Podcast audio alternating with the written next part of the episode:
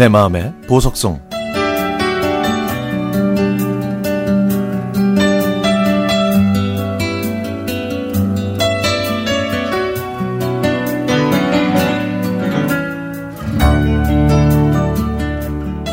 아버님께서 남이섬에 가자고 하셨지만 저는 배멀미가 심해서 못 간다고 했습니다.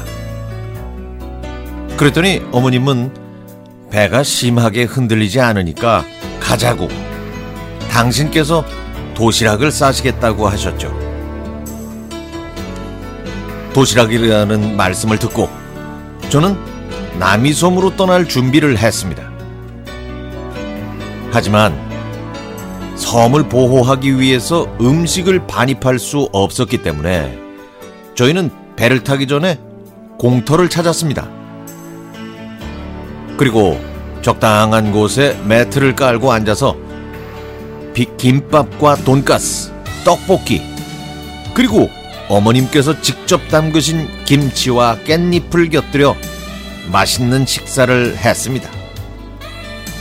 바람은 솔솔 불고 저 멀리 물결이 출렁거리는 강이 보이니 정말 좋았죠.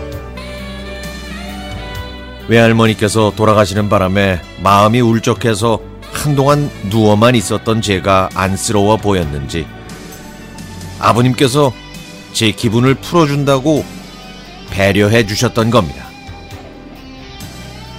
아버님은 관절이 좋지 않아서 밖으로 나가시기 쉽지 않으셨지만 제가 오랫동안 슬퍼하고 있으니 일부러 시간을 내주셨고 어머님께서는 도시락을 준비하셨죠.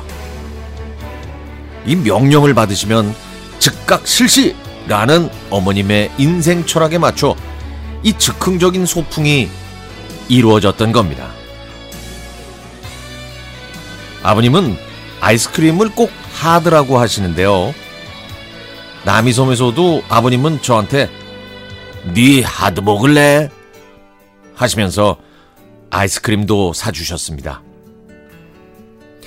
아버님은 당뇨를 앓고 계셔서 단 음식을 절제하셔야 하시는데도 저와 나누어 드셨죠.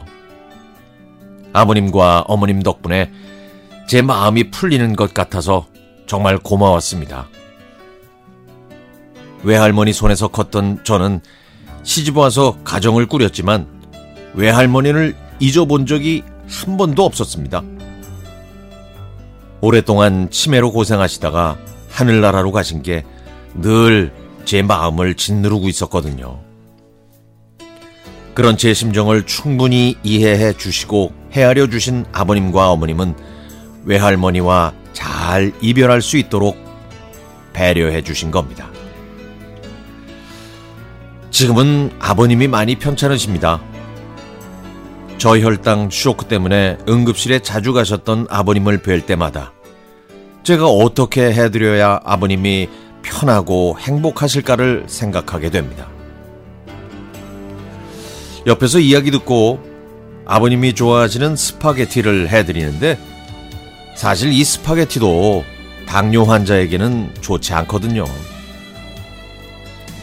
하지만 나중에 해드려도 못 드시는 일이 오기 전에 이 못난 며느리의 음식 솜씨도 꼭 보여드리고 싶습니다.